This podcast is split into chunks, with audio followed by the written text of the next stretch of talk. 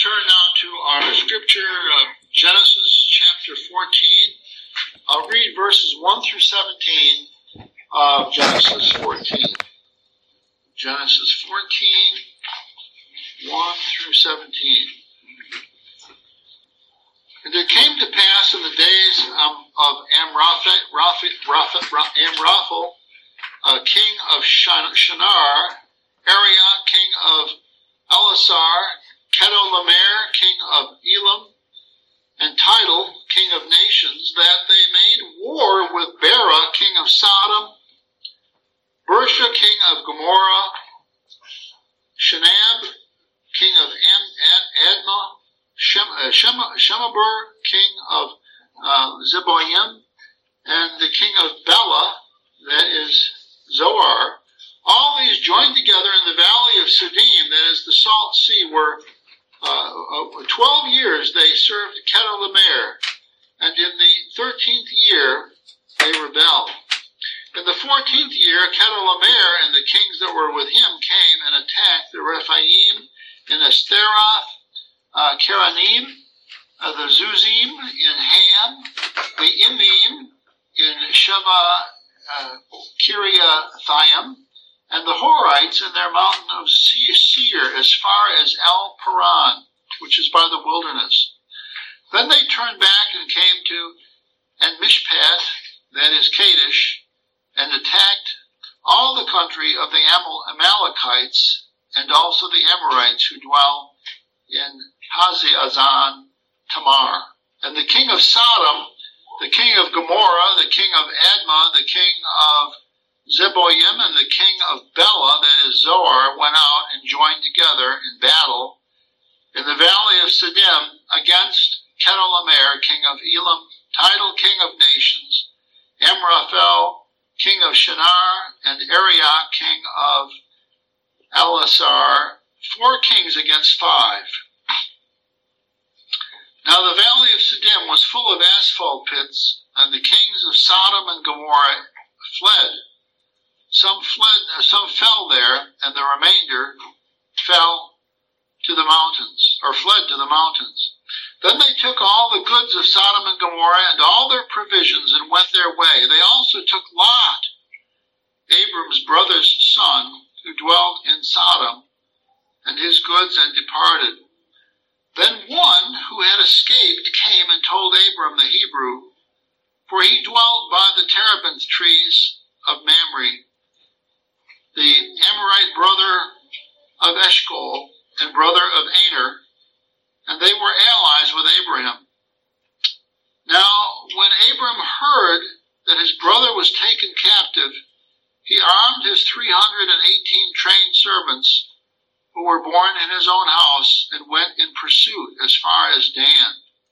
He divided his forces against them by night and he and his servants attacked them and pursued them as far as Hobah, which is north of Damascus. So he brought back all the goods and also brought back his brother Lot and his goods as well as the women and the people.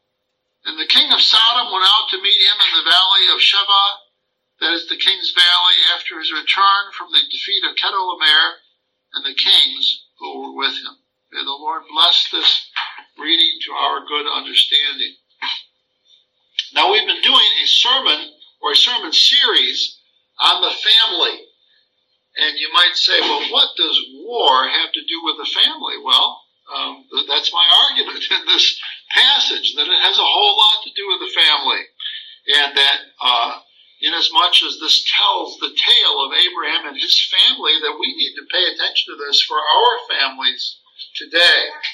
It's not a minor issue. It's, it's very important. What we're going to see here are some corrections for our day, for our thinking today. Will we be compliant or pliable before the Lord and before His Spirit? Will we, will we, will we submit, be submissive before the Word of God? Will we see the intelligence of this? Or will we simply say that we need to behave according to what our culture would teach us. I think that this this text has a whole lot to teach us about um, uh, our families, how, how we carry our families as fathers, how we, uh, how we administer the supervision that God has given us of our families. And uh, we need to realize that all that we see here is based upon the love of Christ. Some people would like to juxtapose the, the, the or compare, contrast, I should say, the the love of Christ with such harsh things as we see going on here in this text. But I would argue very much that they go together.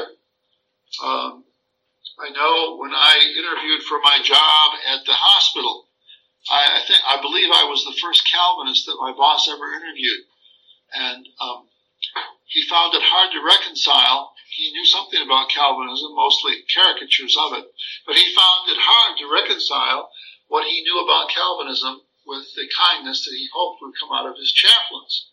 And I argued with him that day. I, I didn't back down. I was I was happy to argue the case that that the the um, the more we know about the greatness of God, the more we know about His holiness, the more we know about His law, the more we know about His theology, the better and the more loving we can be as people. And I tried to demonstrate that with a lot of smiles and affection for him, even in the even in the interview. Well, I, I guess he was at least convinced to let me go for a day or two, and then I'm, I'm still there five years later. So uh, I guess that it has been uh, somewhat successful. But I, I see the same kind of thing here with this text. There are some harsh things. There's some things that our culture definitely does not agree with, but nonetheless they are taught. And Abraham, in many ways, in many ways, Abraham's family is a paradigm family for us in the Bible.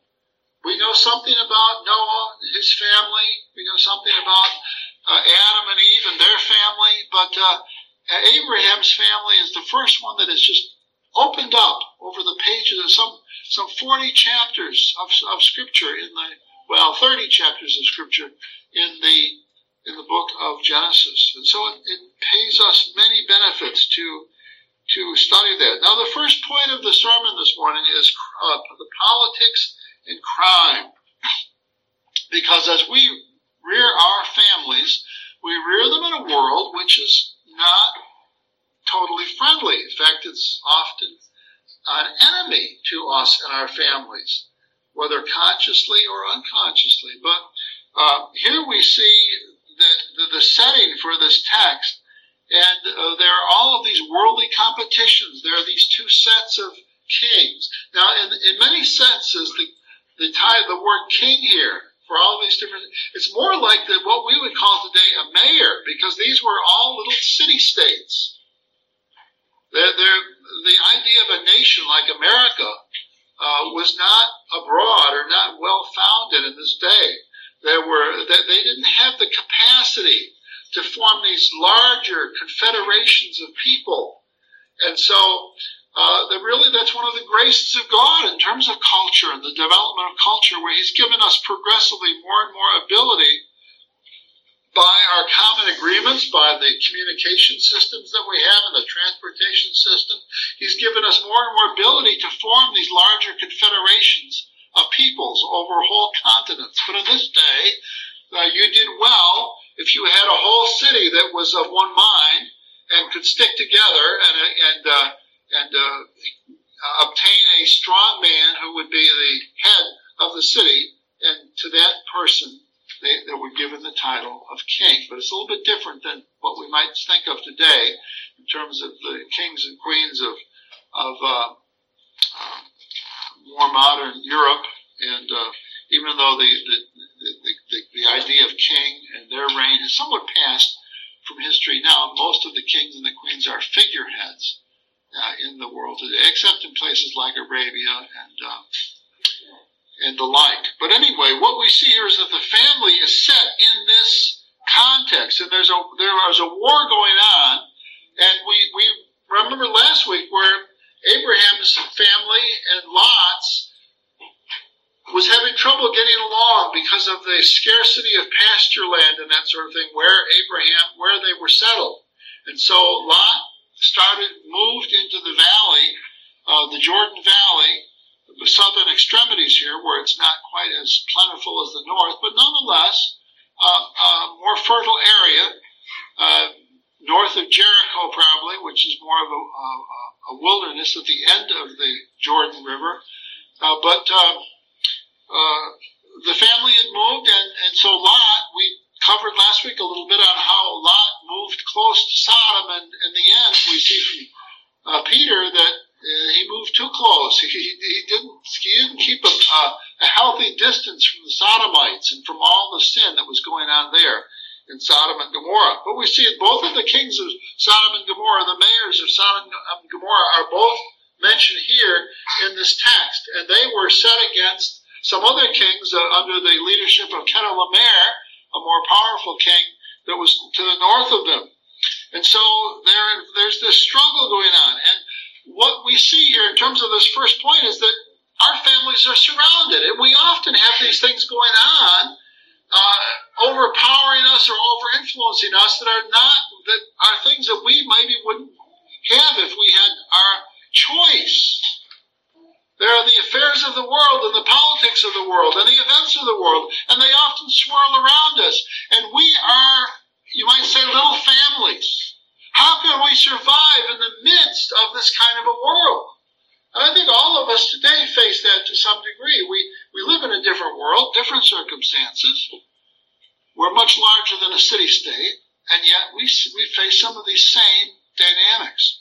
So, uh, uh, the second point of this is that um, while there is evil going on, that knowledge is power, and we have the right of self-defense. Now, what we see in verse 13 and 14 we'll, and we'll focus on verse 14 in the next point too.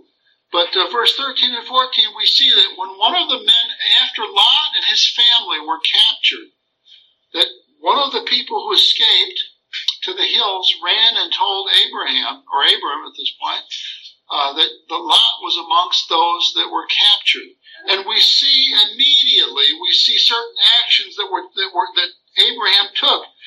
Uh, he told Abraham the Hebrew, for he dwelt in the, in, by Mamre, and the, the, the, the, person who told him was an Amorite, a brother of Eshcol and a brother of Aner. They were allies with Abraham. Abram. Now, this is a very important point.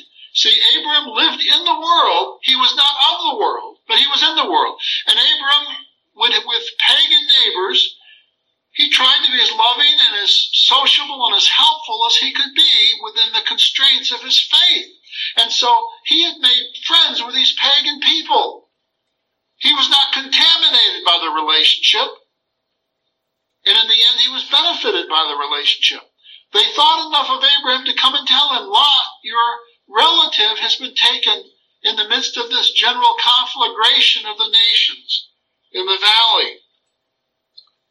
And uh, verse 14 says, Now when Abraham, when Abraham heard that his brother was taken captive, he armed his 318 trained servants who were born of his own house, and they went in pursuit. Now, the, my point here is that knowledge is power, and we have a right to self-defense. In the typical family and community today, if this kind of thing happened, I think very often people we have we're so used to granting power to our to our political superiors that we, we wouldn't have we would just be cast back into confusion. The typical family, the typical community today of faith would they would get together and and uh, they might call the elders together if it was more of a Presbyterian setting, and they'd say, "What in the world do we do now?" And uh, would it be, "Oh well, let's establish a committee to study this."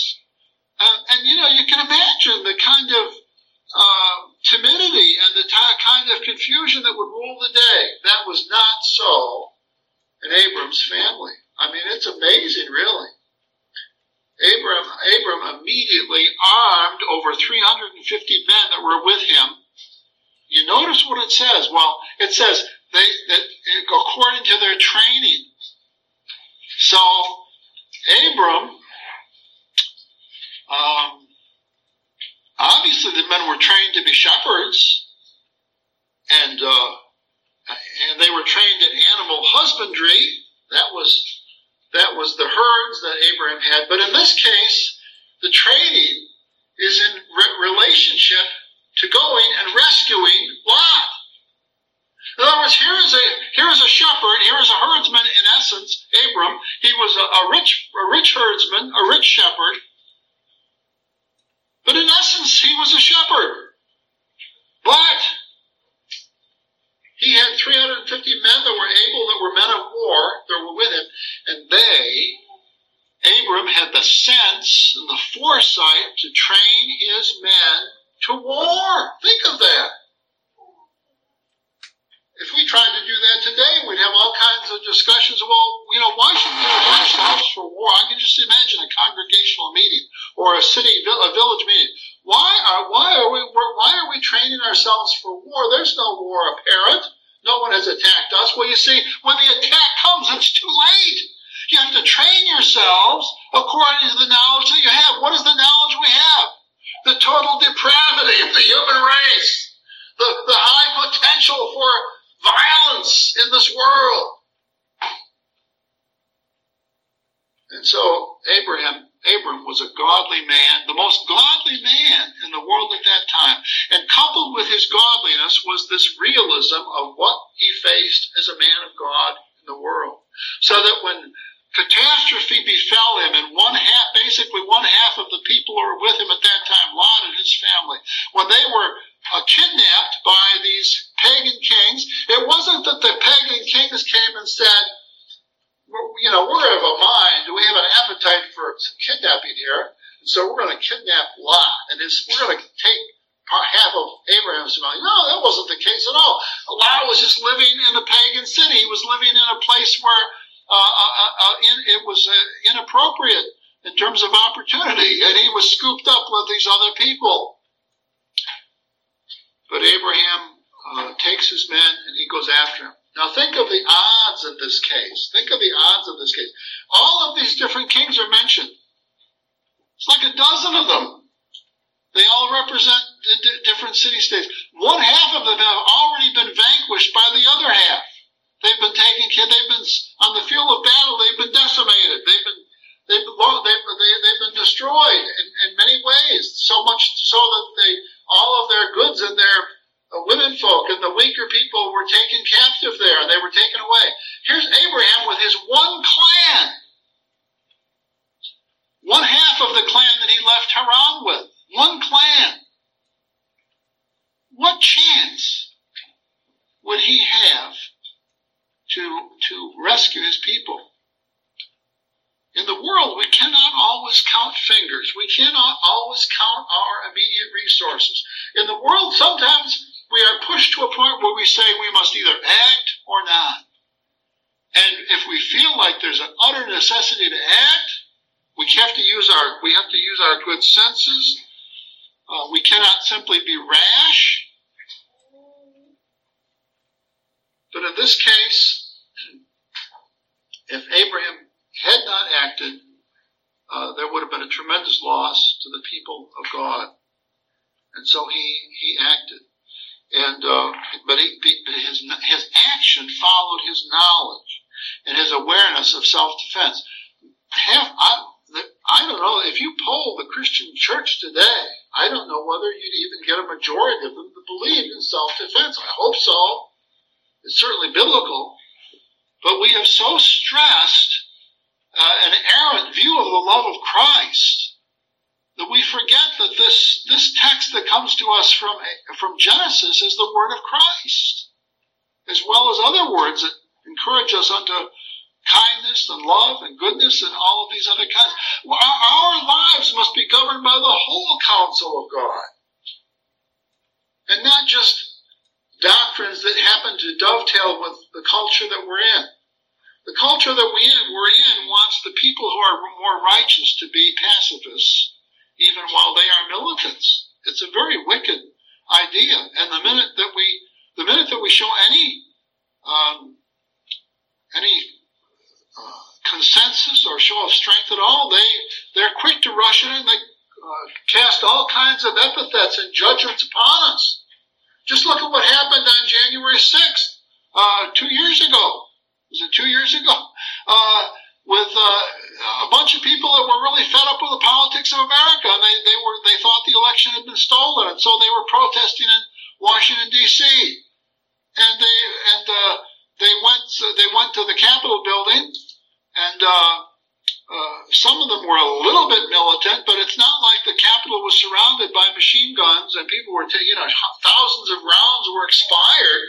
It was basically a demonstration that got a little bit out of control, and uh, and yet that that was cast that was folk, uh, characterized by our media as if it was some great rebellion, some great guerrilla warfare taking place against, and I remember Nancy Pelosi talking about the hollow, the holy halls of Congress.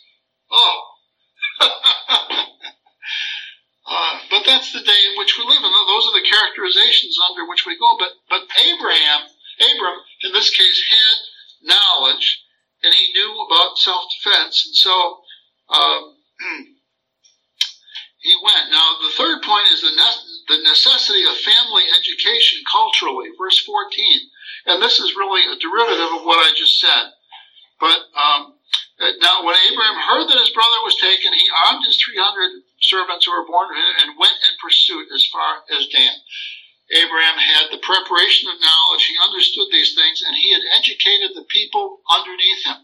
He didn't have any um, blood-born sons at this point. Isaac was still not alive yet, but he was a he was a wonderful father figure, and he had attracted many men to himself, many families to himself.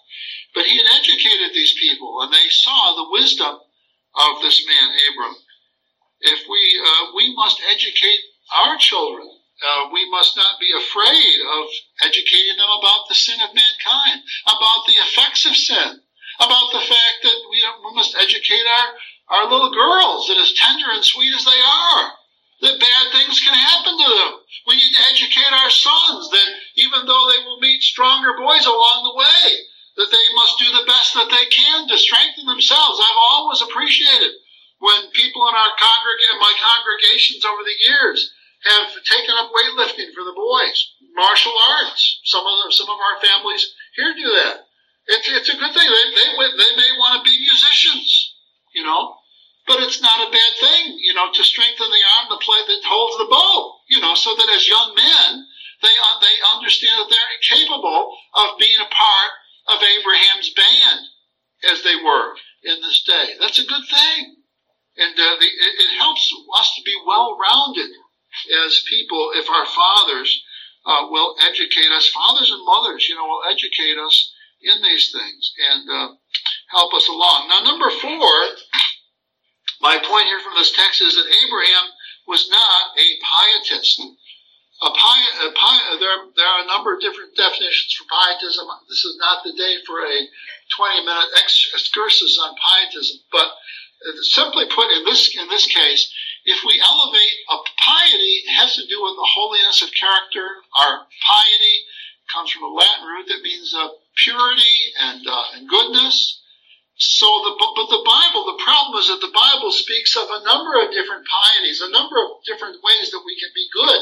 And so if we, if we elevate one, well, in this case I'll say love, if we elevate love as a piety and we, we take that and, uh, um, obliterate the sun of righteousness or the brightness of the righteousness, which is another piety, to which we are called by Christ. If we, we are not allowed to, to, to, uh, to fight, let one piety fight against another. Our piety, our, our unified piety, has to be a balance to the whole counsel of God, both ethically and theologically. Now, how do we know that? How do we know that Abram was not a pietist? Well, we have not heard anything about Abraham to this point of being warlike or being aggressive, have we? Nothing. But nothing. And he, he arms these 350 men, and then read what, what else happens here. In verse 15, it says he divided his forces against them by night. Abraham, Abram was a military strategist. He thought about things like this. What do you do? How do you fight a fight? 350 men against uh, a half dozen kings and all of their people. He didn't shrink back from the task. He divided forces against them by night. He wasn't foolish enough to attack them in the day. He attacked them in the still of the night. His men were trained. They, they, they were able to maintain a unit cohesion, which is no small thing. You can ask Billy, who's been, been to war. And that's no small thing. And so much is presupposed by what he did here. He arms them by night, and it says he attacked them by night. This was a bloody, these men went in, and it was a bloody affair. They didn't, they didn't go in and say, surrender. Uh, you know, if you don't surrender, we're going to attack you. They, they went in with swords flying and, and just killing as many people as they could and uh, the end result, we do, we don't know the, all of the details are not told us, but the end result is that they put all of these people to flight.